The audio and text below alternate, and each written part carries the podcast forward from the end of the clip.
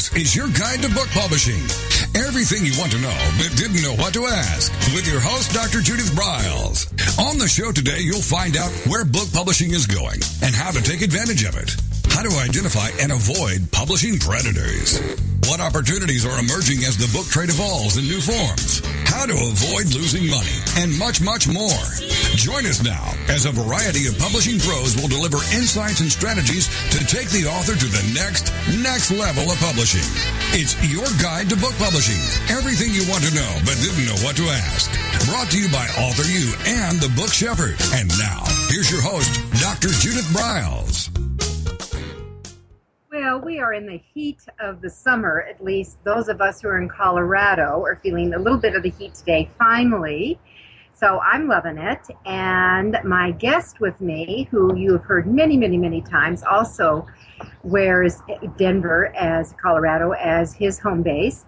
And what Nick Zelinger and I are going to be probing into is, is really one of the hot topics that was at the Author Extravaganza in May, and it was Nuggets for Newbies 10 time money saving tips for authors just starting out. But guess what? Us old timers need to be reminded often of these nuggets because that you know the old saying you can hear it once you can hear it twice but before it really gets in and sticks it's roughly 21 times so who's nick well, he's a graphic designer. He's a multi award winning graphic designer, covers and interiors. And in fact, Nick designed my uh, my last two books. And Author You, creating and building the author book platforms, we are very tickled to get because it is a Foreword Magazine's Book of the Year. Just won the award at the American Library Association in the writing sector. So we're very excited. And Nick just really morphed and brought this book alive uh, as a quasi book and workbook. So kudos for him. Now, what he also has over 25 years of experience. He's worked for ad agencies, printing companies. Um, he was an art director for an aviation magazine. He did product packaging for manufacturers. He even designed promotional material for the Denver Broncos, the Colorado Rockies, and several of the affiliates with Clear Channel radio system.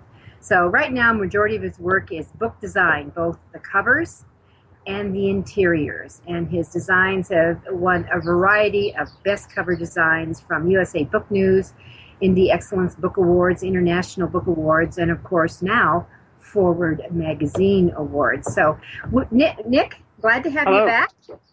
Thanks, Judith. Thanks for having me on. You are and welcome. congratulations on the awards too. That's just great news. Well, that's that's partly with you, you know.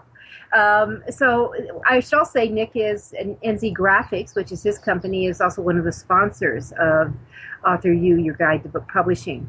So in addition to all his other design work, Nick does do posters. He does great posters, those those wonderful five and six foot banners that you can put as part of your promotional postcards, bookmarks, business marks. So he's all into what it is about branding. All right, Nick, we're going to jump into some of these nuggets. All right. For newbies that you had, and why don't we start out with you know one of the ones that you led with, and really why it's important. It's it's, it's what about this this thing that you call mapping out the plan? Yeah, So and what- it's very and it's very similar to what you state in your in your book, Author You, with the game plan. Is that at, if you're an, you know a new author, and actually if you're not a new author, if you've done books many times, but you're just starting out, it's really good to kind of get a game plan and a mapping mapping out your strategy and your plan of action before you do anything else. I mean, you know, obviously you're writing your book, and that's paramount, but there's uh, so many other things to be taking into consideration after that. So you just kind of need to map out your strategy of who you'll you, who you'll hire as your team people, because we know from experience that if you hire the right team uh, as you know editors and printers and graphic designers and whatever, you're going to have uh, the most success, guaranteed the most success. Uh, and you have to figure out at the get-go, you know, what can you do yourself efficiently, what you're good at, what you're not good at, you need to hire because the competition in, in indie publishing right now is extremely, extremely competitive. I mean, the quality across the board is going up, uh, and so anything less than really, really exceptionally professional is not going to uh, do real well. So mapping mapping out means uh, you know what do I do? I mean, do I beyond writing my book? Do I need a web designer? Uh, do I need you? You will need an editor. You will need maybe a variety of editors. Maybe you'll need a content editor if your book is not is in the early stages. Uh, you'll definitely need a mechanical editor, a technical editor, and a proofreader. Uh, those things uh, are essential before a, a, book goes to layout. Um, and then, of course, you'll need a variety of other service providers. You know, you'll you'll need to figure out where you're going to print your book. Is your book going to be print on demand? Are you going to do small batch printing? Or you do you anticipate large sales? Do you want to use a traditional publish uh, printer? Do you need um, do you need a copy? Uh, I mean, a copywriter. Do you need somebody to write marketing copy for not only your book, your back cover of your book? Do you need them to use it for uh, your social media?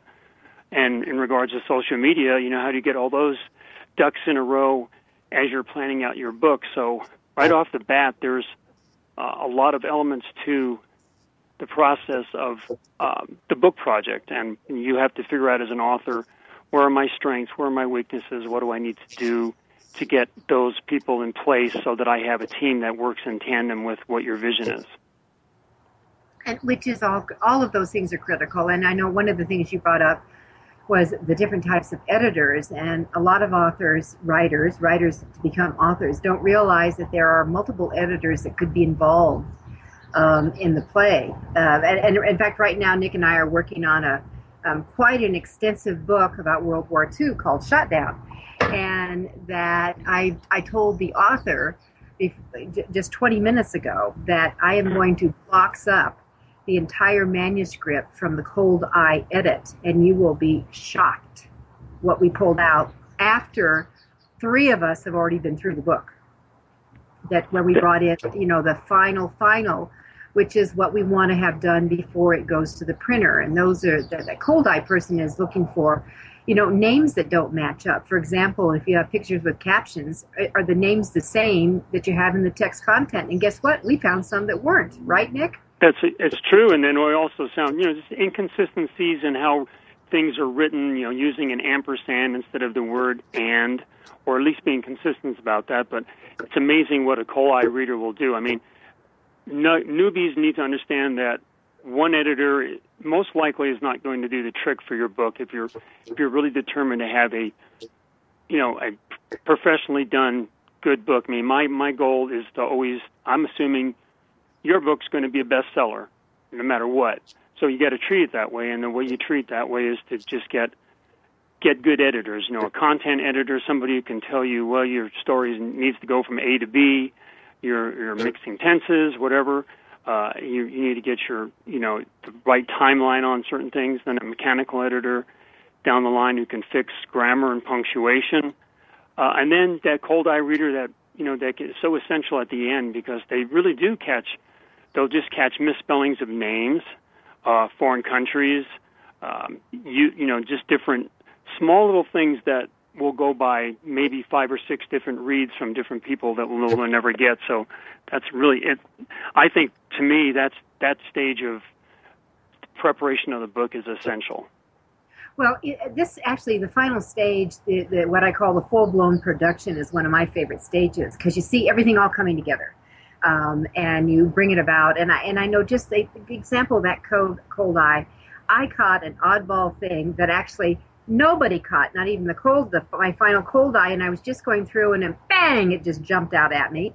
And it had in, in this one text, it was referring to the number 800 as in a numerical, and then right after it, it had the word 100 and, yeah. and, and just you know so so we had an 800 hundred nobody caught that because your your eyes just don't get that that you know your mind knows what it's supposed to do and you just kind of tootle along yeah and that's why you always you know always suggest and and recommend that even authors after they're done with a few edits read the book aloud i mean i know i hear the sob stories from a lot of authors saying i just don't want to read my book again for the hundredth time but it really is an important thing, and it's amazing what you catch when you're reading something out loud at a you know a slow pace. But but it does take many eyes for sure, because no book is no book on the shelf is actually dead perfect, but you can get pretty close to it. And you certainly want to avoid embarrassing mistakes and omissions and and just the word weird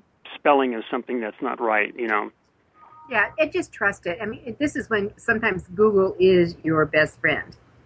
Yeah, uh, yeah. Just keep it open and, and look at it all the time. So that that phase of the that phase is essential when you're when you're really really honed in on wanting to produce a professional you know manuscript. Okay. Now, one of the things you talk about, which I think is really important, because you and I are on the same page dealing with your cover copies, that we both want them to go out and take a peek at what's going on, what's out there, um, and and what's in the competition. Um, so because we are you are competing, so that what grabs you, what what uh, are they using bullets? It is all is it all narrative copy? Does it help the book, or do you glance over it? Is there a testimonial? What kind of credibility does the testimonial? Um, and that one of the things that that's very important for all our listeners to realize is that you don't bother with endorsements in, unless they carry clout, uh, clout with your potential reader. So if your reader who's out there has no recognition to who this person is, I mean, it could, you know, it could be Matilda next door.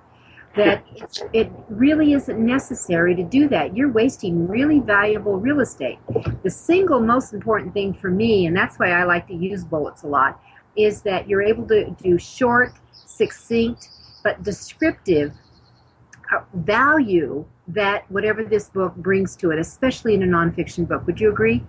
I agree because you know that back cover copy is your elevator speech. It's like you meet an executive on an elevator. I always tell an author, and you've got three flights that you're going down. What you've got in 30, 45 seconds? What's your book about? Why should I buy your? You know, why should I buy your book? Uh, so you need to be succinct. It has to be, and so bullet points are very effective that way because it's really telling people at a glance the value of the book, what I, you know, why I should buy this book, and and you've only got you know most books are either either a six by nine at the largest size or a five and a half, eight and a half. So you've your landscape for text is you know you've got something like 200 to 275 words maybe. Nick, well, let's just come back to this. We're going to take a quick break. Okay.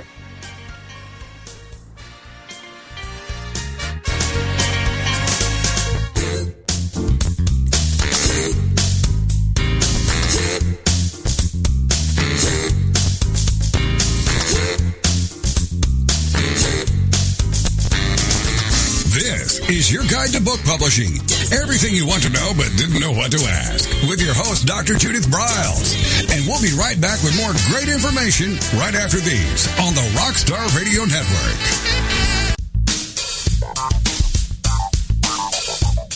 Is there a book in you or another?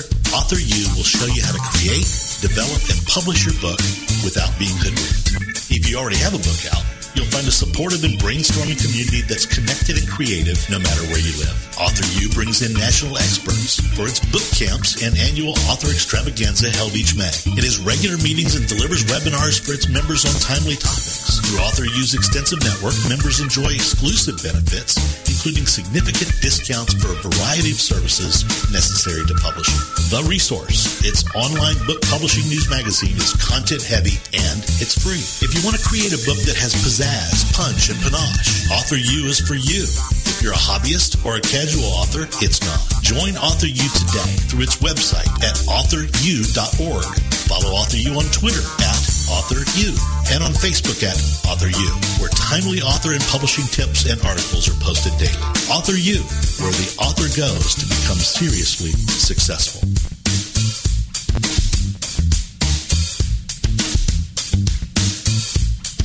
Picture tells a story. And it's a truism that people do judge a book by its cover. Nick Zelinger and NZ Graphics have been in the business of producing superior graphic cover design and interior layout for self-published authors, independent and traditional publishers for years. He has developed a reputation for excellent work, fast turnarounds, and best of all, affordable pricing. NZ Graphics also produces ebooks and book marketing materials such as posters, sell sheets, postcards, bookmarks, business cards, logos, and more. Books designed for his clients have won multiple book awards, including Best Book Award by U.S. Book News, multiple EVVY Awards from the Colorado Independent Publishers Association, Indie Book Awards, the San Francisco Book Festival Award, and Freedom Medal Award from Valley Forge. Visit www.nzgraphics.com or call 303 985 4174 for more details about making your book the success it should be. Mention that you are an FOJ, friend of Judith's, and that you heard about NZ Graphics on your guide to book publishing.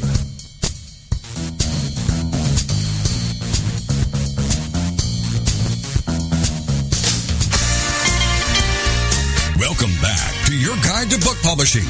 Everything you want to know but didn't know what to ask. If you want to write and publish a book, if you want to be successful as an author, your guide to book publishing, everything you want to know but didn't know what to ask, is for you. Stay tuned and you'll hear about statistics, scenarios, and strategies on what to do now to get you published. So let's get back to the show. And here again is your host, Dr. Judith Briles. All right, so we are talking nuggets for newbies and not so newbies because these all come into play. And that uh, too many times I see that authors who have been out there that they think they always know the right thing and they forget sometimes who they're who they're writing for, who the market is, what the benefits are, and they've got to switch gears and not be so married to some ideas because there might be a better way to present to hook and bring in, uh, throw out the bait and bring in um, the reader to you. So be open-minded. I think that's. I think it's always important to be open-minded a little bit because we've all been wrong. All of us have been. All right. So Nick was mentioning the six by nine size, and I'm just going to remind people that six by nine is not so much the normal size. Unless you're into a hardback book a good size fiction you'll see that area. The, the right now we're seeing smaller sizes that are coming into play. Nick what would you say the most common that you are dealing with in size? Well i mean the most common probably smallest uh, um, regular sizes five and a half eight and a half but i'm doing more five and a quarter wide by eight tall and even some five by sevens. A lot of I've done some poetry books that are five by seven, so those are all um, viable trim sizes for print like CreateSpace or Ingram Sparks or or traditional printers. So you're right, though. I mean, I've I've had the kind of the the call from um, book buyers back east saying, you know, the, those are the go-to sizes right now. So they are trending a little smaller. And I mean, you're only talking, you know, like say five and a half, eight and a half's been around forever, but that's probably the more more common large size now for a soft cover. Yeah, it is the more common large size, um, uh, U size at this point. And you know, if you have a book that uh, feels more intimate, that that it's between you and the reader as you're going through, that smaller size I think really pays off. Uh, it, it, really does. does. It yeah, it distinguishes itself from the pack. And like I said, if you've got a something that's under sixty thousand words or something, uh, you know that considering that smaller size does make for a nicer book, especially if it's an inspirational book or a memoir or you know a small how-to book or something like that. Exactly. Nick, you used to talk about how important, I mean, you're a designer, but what are some of the key questions you wish authors who come to you would ask? Well, one thing is, I mean, it is true. You should a- ask any designer that you you're, you're looking to hire a bunch of different questions, uh, and whether or not obviously they have experience in cover and interior design. Because if it's, if they don't and they're still gifted graphic designers, that's still not in their best interest. You want someone who's really really experienced in publishing because it's a different animal than just graphic design. Uh, but questions like uh, you know obviously uh, how how authors how how designers work. In other words, what what file do I need to give a designer? Uh, what pricing structure are we talking about? Uh, how many rounds of changes are included in that pricing?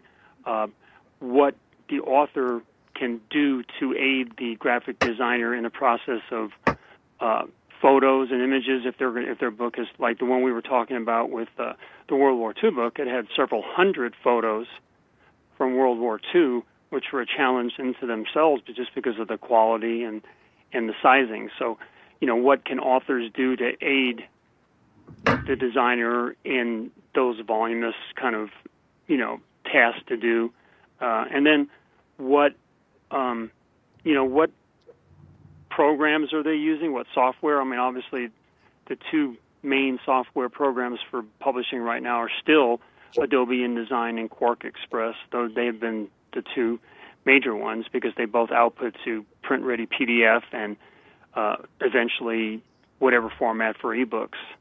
Um, so that's that is important. Um, and then ask for you know author authors should ask for references, uh, and then you know as, as any designer would have a portfolio. And my my website, for instance, pretty much functions as my portfolio. I've got hundreds of cover, covers on there, and uh, testimonials and references. So it's sort of people can visit that and see, for instance, me. What you know, without a call, they can see if I'm applicable to what you know their project, for instance.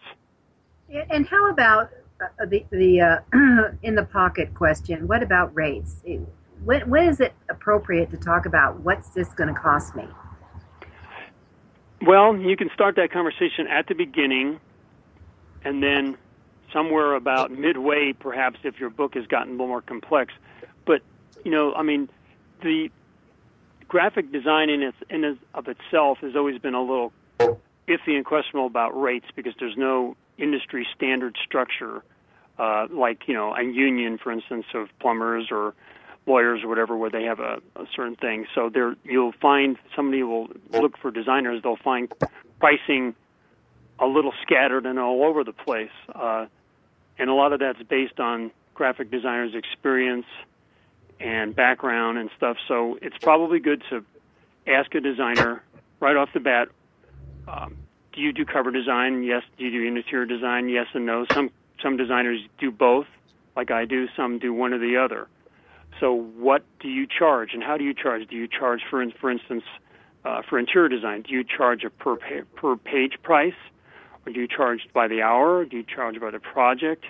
And for that price, what do, what do I get for that? Do I get uh, X amount of changes or edit rounds of changes? Do that include that? Uh, if it's a cover design, um, do you have a one flat rate? Do you have, uh, you know, is it a is it a variable? How many how many layout images do I get? How many rounds of changes do I get? Uh, it's probably good right off the bat, just because if you've got you, if you do or don't have a budget, this is a good way to at least know how to budget for that because um, graphic design is a big, a large element in indie publishing. I mean, you really want to, to have hire a professional to do this, uh, unless you've got some skills yourself. But I know from experience, 99% of the time, that's not going to be the case. You're going to need to hire a professional like me or someone else to do the project.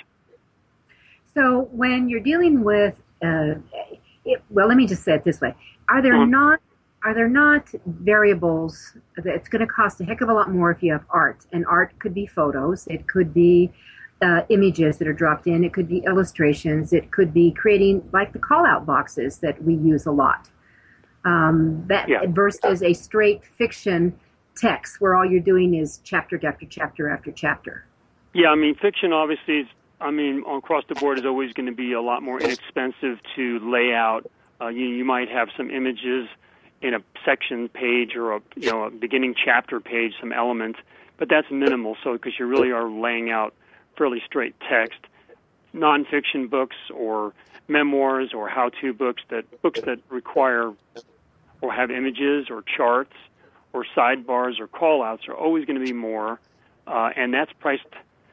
I mean, a graphic designer probably can give you a better price after he sees the manuscript or he, he or she sees the manuscript and kind of knows what what they have to deal with because uh, the biggest caveat to layout with books that have those elements is that when you go back in and you're doing changes and if you're doing major changes uh, those elements move. So you've got you know once you lay out a book and you're doing changes uh, text moves and then maybe the sidebar, obviously the sidebar and the callouts are not going to move with that, so you may have to relocate them. So that's extra work, and then usually graphic designers, when they know that, will can price accordingly and kind of give you a ball. You know, they'll usually give you a range of pricing.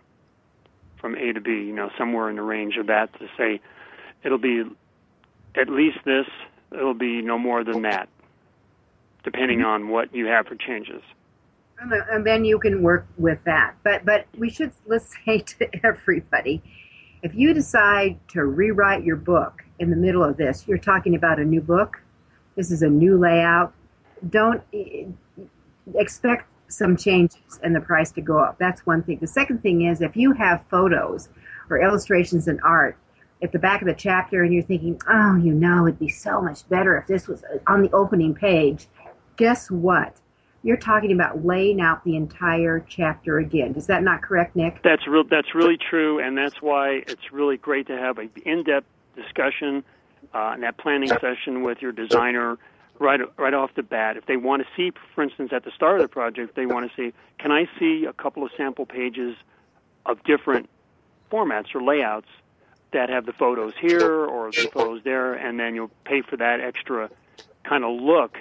But generally, most designers and even authors down somewhere down the line have a general feeling for what they want. But you're right. I mean, it's really crucial to have obviously your book edited and ready to go to layout and have an idea where you want these elements, photos and charts and sidebars to be. Uh, but if you, you know, down the line after, because what happens with the interior designers, they meticulously lay out the book. It's just not dumping text in a file and letting it flow willy nilly, and then hopefully it fits. They're they're tweaking every line so you don't have multiple hyphenations, uh, that it doesn't have too much, uh, you know, inner inner space letting, so it's too scrunched up or it's too wide. So they're doing their best to lay it out per page. When you come in and add a new sentence or delete a whole sentence, and don't have that same fill, you know, filled area, then things move differently, and it is Yeah. really Yeah. laying out the book twice. And a, and a lot of these a, lot of authors don't get that. They really don't get the amount of really meticulous time that goes into all of this. All right when we come back we're going to take another quick break here but when we come back i want nick to go kind of into a very quick step by step of um, what do you need to prepare your manuscript before you hand it over? And then let's talk about how to get some royalty free images and uh, much much more. So this is Okay.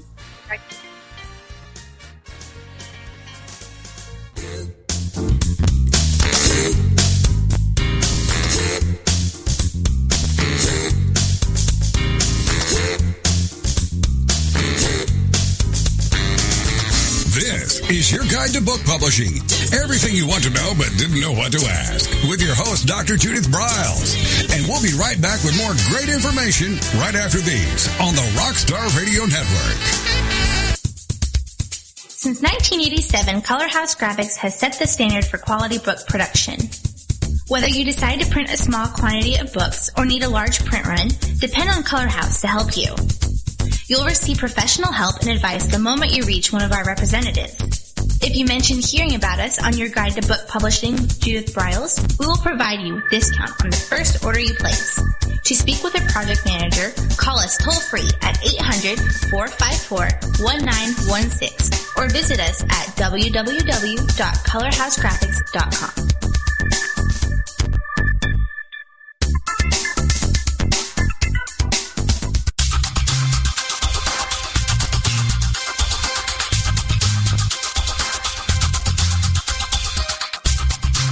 When Thomson and Harry Shore started Thomson-Shore in 1972, they believed employees with great character would make up the best company. They were right. They hired people who were not only experts in bookmaking, but who were obsessed with quality and delivering exceptional customer service. Almost 40 years later, Thomson-Shore remains a 100% employee-owned company. Ned and Harry knew that successful customer projects are a direct result of empowered employees. We specialize in all books for large and small publishers. Creating beautiful and well-made books, we're dedicated to pleasing our customers by making the experience a good one from start to finish. The personal touch we have with our customers allows us to be innovative in solving their most difficult challenges. Our platform also ensures that we can remain flexible to meet our customers' unique needs and expectations. Our marketing kit can create buzz for your title, enhancing the promotion of your book during infancy. When you need to test the market to gauge your future sales, we can provide digitally printed books that will transition seamlessly into a larger offset run. From ebook to hard copy to delivery, our skillful customer service teams are at the ready to answer your most pressing question. At Thomson-Shore, we know that making the highest quality books requires more than just best technologies. It requires superior customer service, professionalism to the trade, and commitment to environmental and social values. With these standards of excellence in place, you can be sure that we will always help you put your best book forward.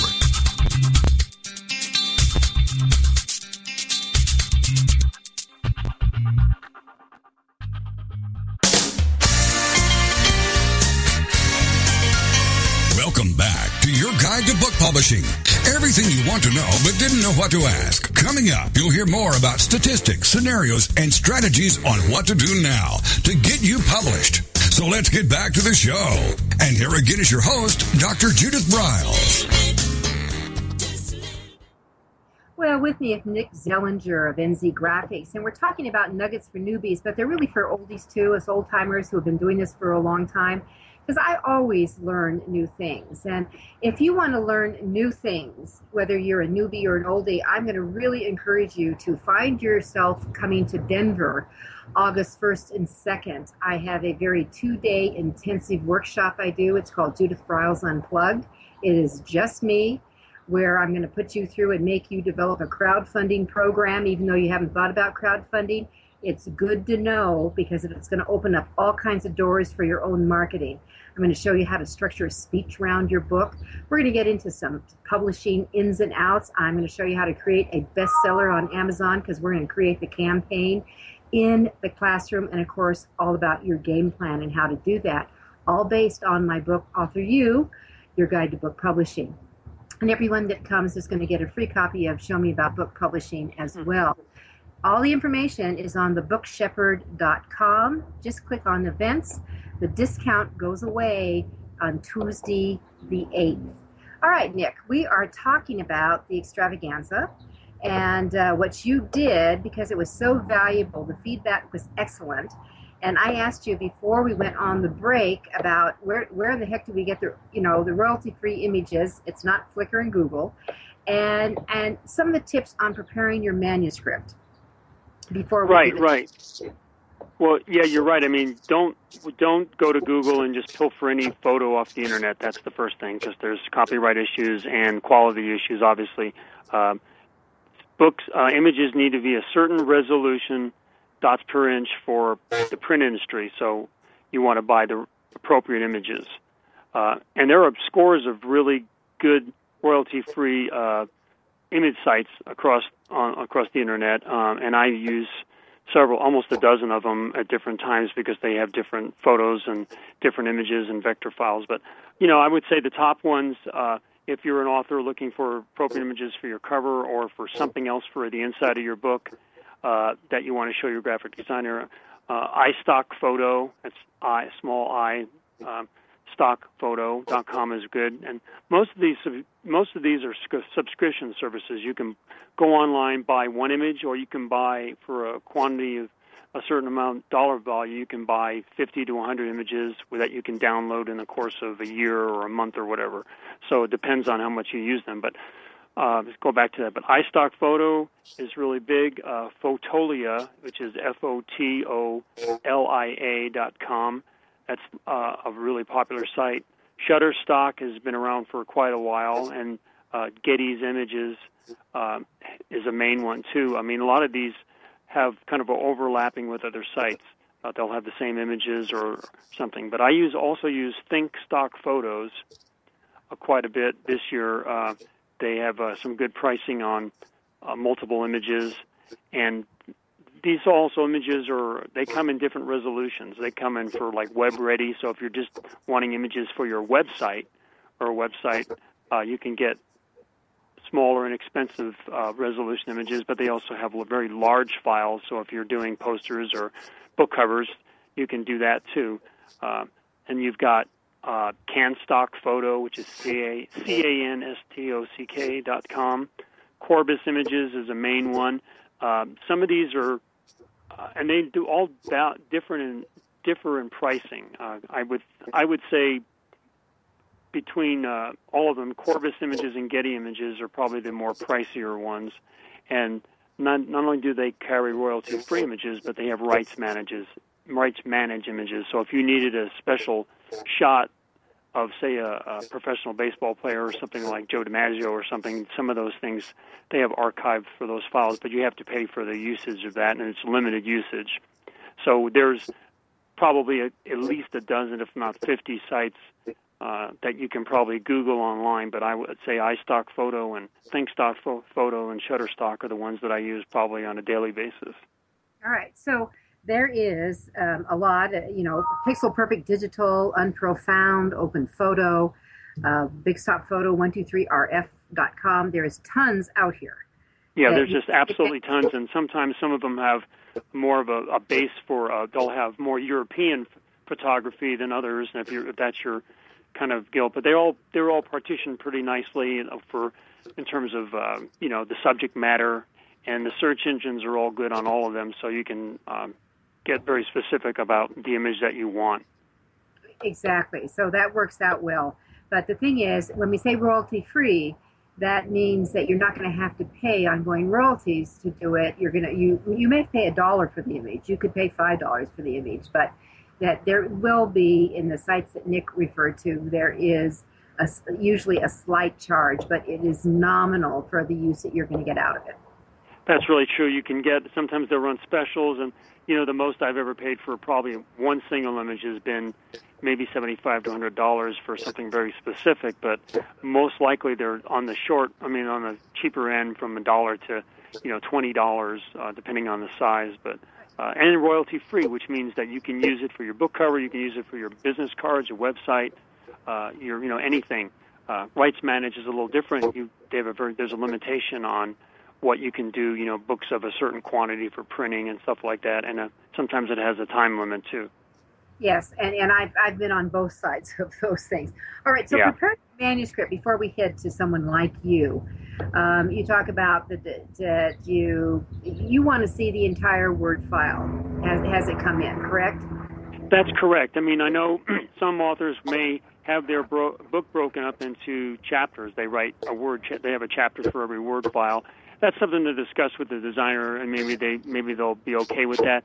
I'm generally I'm, I'm more happier to see one complete Word file of the book, but it's always good to have that for your designer to kind of look over before you know they can obviously look at that and see if there, anything else needs to be done or changed, or they can give you some pricing just based on your Word file.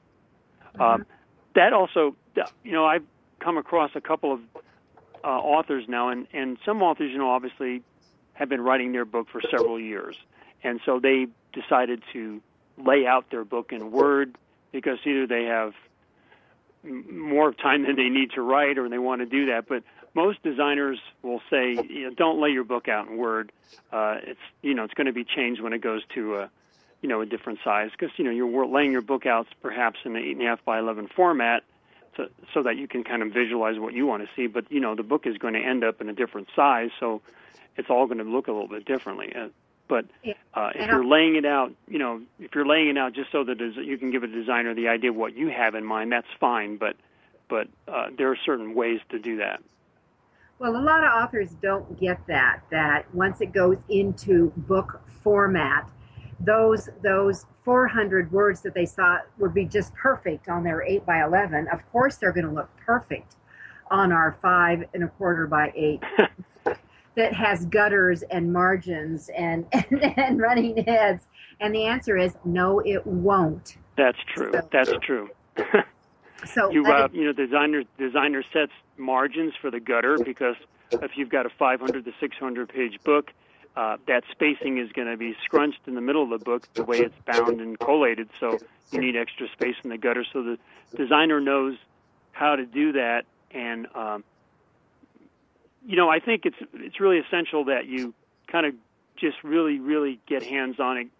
Uh, you know discussions with your designer about that because I this is where this is one of those elements where I I think you can save time and money for your author. I'm all about saving money and grief for the first time authors so they don't come back and say this you know a book is just too hard to do. I just a nightmare. You can really save aggravation and time by just discussing beforehand how to get your file sent because the the major things that I see in word files that authors forget to do obviously is editing because I come across word files that have multiple spaces between periods. There should only be one space between a period, not two.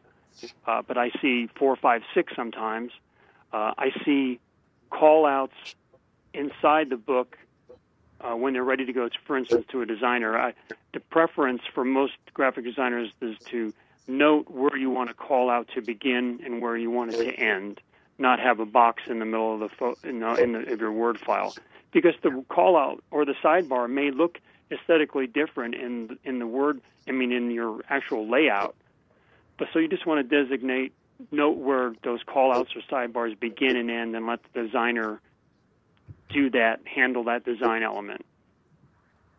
And that's a that's a major thing right there. So you can clean your man cleaning up your manuscript is a, probably a multi-stage process. So you want to fix your spacing, or you want to at least get it to your editor and saying, "Could you fix up the spacing?" Because if the designer's having to f- close up those spaces, that's taking time and that'll take money, cost you money. So you can clean up. That sounds like a minor thing, but if you've got an 80,000 to 120,000 word file that has multiple variable spacing, uh, and they've got to close all that up, that's taking time out of the layout. Yeah, it's a mess. So just do it. I mean, what I simply do for all my authors is we just, when we get to where it's going to be a sidebar call out, we just put start box and put whatever the text is and then end box. And then the designer knows that it's going to be treated special and we'll figure out what that special is. And that's Yeah, what we yeah. do all the pre work. Right. That's the preferred way because then they can give you a sample of this is what a call out would look like on your page. Do you like this? Or give you three samples and you can choose one. But that that helps a lot. Uh, obviously, um, footnotes are another special thing that uh, you know has to be separate from the narrative. I mean, obviously in your Word file you're going to locate that there, but as long as it's noted, that's where the footnote is, or an end note, for instance. Uh, yeah, and- yeah. The notes, and, decide, and then you need to decide um, how are we going to treat the end notes? Are we going to are we going to compile them at the end of each chapter, or are we going to do them all at once at the very end of the book? So Yeah, with, that- with, it, it's Yeah. important. All right, so we're going to take one more quick break. Um, and then we're going to jump into some really round robin of things very quickly because we have a lot more to cover here. This is Judith Briles. My guest is Nick Zelinger. We're talking designing your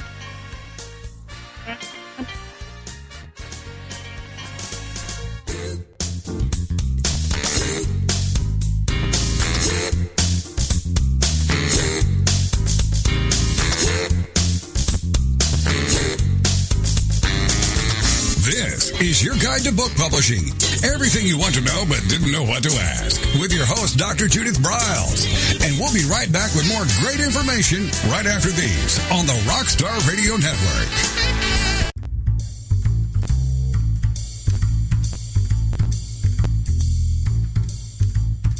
The book shepherding concept is simple. The publishing world is changing, and so must you. You need an experienced shepherd and a guide to partner with you as you create, strategize, develop, publish, and achieve your publishing goals. You can't do it alone without paying the price. You can spend your money creating a book that turns out to be so-so, or you can create a book that looks and feels classy, builds your brand, and is a financial success, a bestseller. It's your choice. You choose. You need the book shepherd. Publishing is riddled with obstacles, sometimes nightmares for the author. You don't need problems, you want solutions. Dr. Judith Briles will shepherd you through the maze and the chaos. At times, she's had to step in and rescue a book, a book that has been sabotaged by a publisher or by a publishing service provider or sometimes even the author themselves. Judith Briles is the book shepherd if you want to create a book with no regrets. Give her a call today. 303 885 2207. That's 303 885 2207. Or email her at judith at briles.com. By the way, Briles is spelled B R I L E S. Follow Judith on Twitter at My Book Shepherd and on Facebook at The Book Shepherd.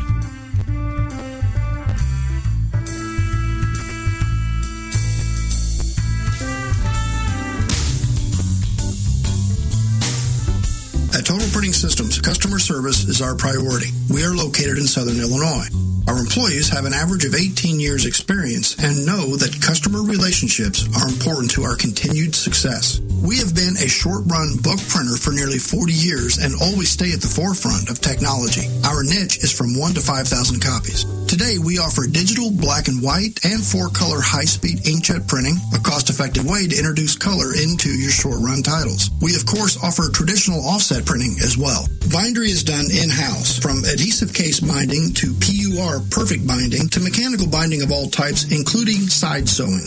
We provide warehousing, kitting, distribution, inventory management, a new print on demand facility, streaming browser based ebooks, and bookstore.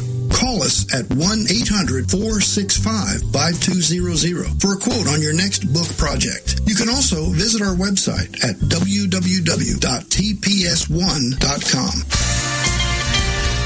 Welcome back to your guide to book publishing. Everything you want to know but didn't know what to ask. If you want to write and publish a book, if you want to be successful as an author, your guide to book publishing, everything you want to know but didn't know what to ask, is for you.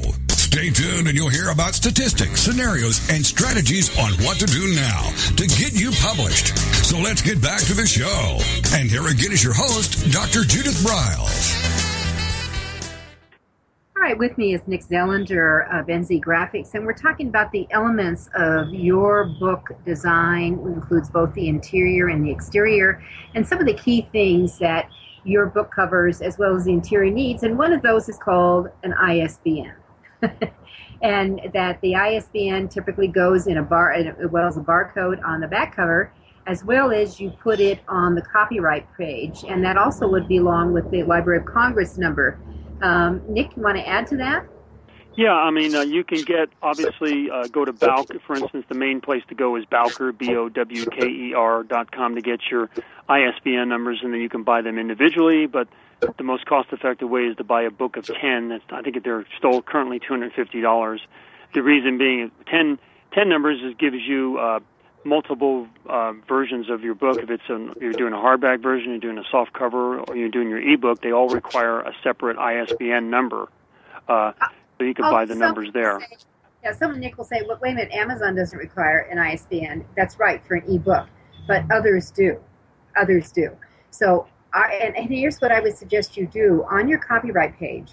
If you're doing a, a, a hard, a case, what do you call it, case bound, a hard, um, that you put what that is in the ISBN. If you're going to do a paper, even though you don't, your paper is not out, you're going to allocate that. Go ahead and write that in, and then put your ebook ISBN. That way, you don't have to keep redoing the copyright page. That's true. Years ago, people would do that all the time and require new printing. So now it makes it it's a lot easier and it just looks professional.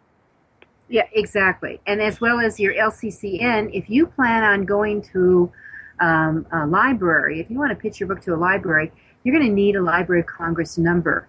Um, and where Nick said 250 is for the Bowker, you can go to either bowker.com or you can go to uh, their their other site for just for this, it, which is called My Identifiers, and that's plural, myidentifiers.com and get it there. And they will you you'll have them in minutes. They respond instantly. The other one is the lccn which you get at the loc.gov website and that's going to cost you um, less than $50 to do this. It's a two-step process and if any of you who are listening get confused if you will just email me um, either you can go to info at authoru.org or judith at burhouse.com and say help i need loc um, info, I will send you a report that we've created that will help you out.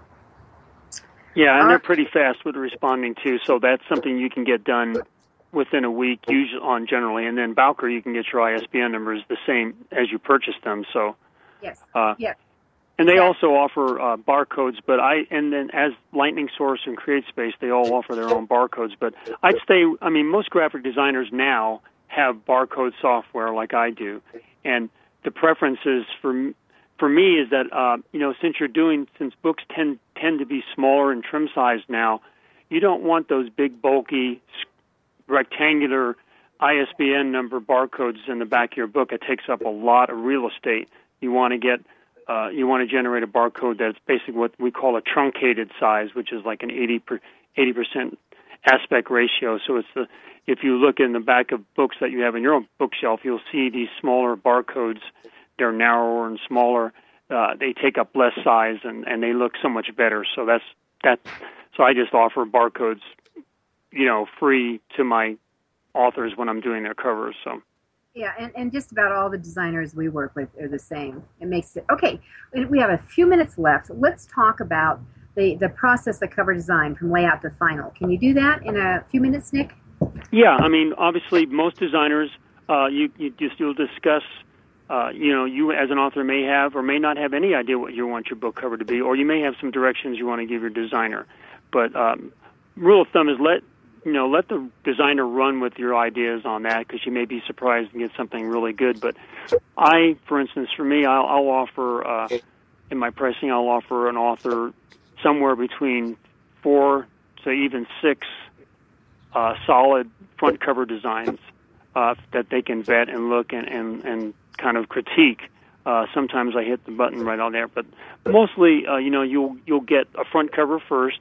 You'll get three rounds of changes to that, and then you know the back cover comes after the front cover. You know, the back cover, every the, the elements of everything else, the spine and all that, will fall into place once the front cover is decided on. So uh, you want to you want to that's usually the process of cover design uh, getting a pdf file that you can kind of print out and look at and then maybe if you've got a focus group you can kind of vet that vet that those designs to them and seeing what's you know what works the best right and and nick and i have gone through i mean up to the last minute we were ready to go to print on courtney miller's book the the uh, first Raven Mocker, and he was so tied in in that, and I I kept going back to him because Nick and I were trying to push him to this one area that our guts, you know, our experience said this is the one. And he he was making the mistake that so many authors make is, especially new authors, is, and he was a this is a fiction book, and he wanted all the key elements within the story all featured on the front cover.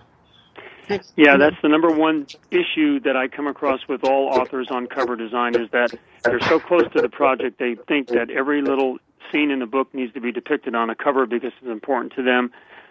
Most book buyers and the general public they don't care about that. They want to have an emotional impact with the title and maybe one or two images or maybe it's just a color combination or some emotional element that grabs them. Cover design is marketing and art and a wonderful marriage of marketing and art, uh, and it works best when uh, you know a good designer can do that. But having 15 different elements on a cover never will never work for uh, for any book, really. No, and and then what we asked Courtney is, well, he said he did a focus group, and I said, well, that's great. Who was in your focus group? And then when he told me all the people who was in his fo- focus group, his neighbor, his great friend, his wife, his daughter. His, those people love you and they cannot be in your focus group. That's true. There's got to be your potential buyer. Somebody would buy your book. And that doesn't mean you'll have to like them if they have to buy your book. So you have to think of it as a that's a business. You know, that's a part of the business right there. It's not it's not a feel good buddy club where people will just pat you on the back and say, "Yeah, it's good. That's I, I would buy that anyway." You want total strangers looking at your book cover absolutely total strangers and and you you want to really get that input. And it turned out that the cover he went to which is he finally crossed over and he's gotten unbelievable rave reviews for the cover. And, and you know I, I need to say this for those of you listening in i'm actually recording outside today because it's so beautiful. So you might hear birds chirping. There could be a waterfall. Once in a while a plane goes over. And because we are pre 4th of july I actually hear the little boys next door with firecrackers. I so, can hear them. people are going to wonder, so you might as well just let them know what's going on. So here we are. Anyway, um, so the process of cover design is that you get the example of that book cover. Um, and here's why it's so great to start thinking of that book cover. Even though it might be tweaked, you can get that up on your website and you start feeling it's coming and you can announce it. And when you get closer and closer, is that you actually can create your, uh, if you're going to sell it on Amazon, your Amazon page where they can start taking pre orders. And Nick and I had one client, Michelle Marchildon, who did her, her book for yoga. um, that she had over 1,000 pre-orders because she had that up a solid month and was uh, marketing aggressively, aggressively before that book was even available. We weren't even at the printers yet, and she was selling it like hotcakes. Yeah, getting your cover done right off the bat is a good idea for most people. I think it gives it gives a face to the project, gives you that time to uh, to market aggressively your your book because it's got a, you've got a product out there, or, or at least the face of the product. And uh, so, we really, when I get a lot of people ask me, well, when should I get a cover done? Well, get it done, you know, but get it done right away. Absolutely, and and you know what? It it it adds as inspiration to keep going. It's almost there. I can see it. I can feel it. Um, I know when you designed the cover for my book that I'm actually going to formally launch this month, Snappy, Sassy, Salty. I think we got it on the second, pretty much the second patch. I mean, you uh-huh, came we did, yes. and and it was there, and I felt it, and I loved it. You know, it's important for me to love my covers, um, but it came in. All right, Nick, we've got two minutes left. So what we, what can we do? Some quick wrap ups for Secrets of Great Book Design. Well, yeah, I mean, get like I said, go back to your get your team together, get get your uh, all the elements that you want, but get um, you know get your Word file in a, in a in a state that you can present it to a designer so that they, you can get a pricing on it. Uh, list um, and, and we go back. We haven't said this, but you know the best thing you can do as an author is go to your bookstore and do your research. Find the books that are in your genre that are bestsellers that that work, so that because those are the people you're going to compete against. So find how those covers work, how much cost, uh, so that you can figure out. You know, there's nothing new in publishing. It's all been regurgitated in, in your own way, but but you need to know what's what your competition's doing and how they're doing well, so that you can match and beat that. So those are that that uh, research is invaluable for not only for you but for your designer too, because it'll give you ideas what you want to give your designer for uh, interior, the look of an interior and the look of a cover too. Absolutely. And if you see one that you love, love, love, of course, that's what your phone is for. It's got a camera. So yep. take pictures of that. And also, don't forget to open up the book and look at how it opens. And, and you know, other books, find, find uh, those visuals that just pop at you because that all does help your designer. That's true. And, and look at spines, too. If you've got a really thick book, that spine is uh, extra real estate that can be really stand out and be extra special. And there's a lot of different ways to produce and present a spine on a book that gives it a fresh new look, and it's just not, you know, just not the title and your name uh, blandly put there. Uh, you can do some inventive stuff and design with a with a spine too, because it's all part of the package. Yeah, and have some fun. All right, wrapping up, Nick Zelinger, NZ Graphics um, is where you can find it, nzgraphics.com. And lots of good information. Thank you, Nick. Sure, thank you. Happy 4th. Happy 4th.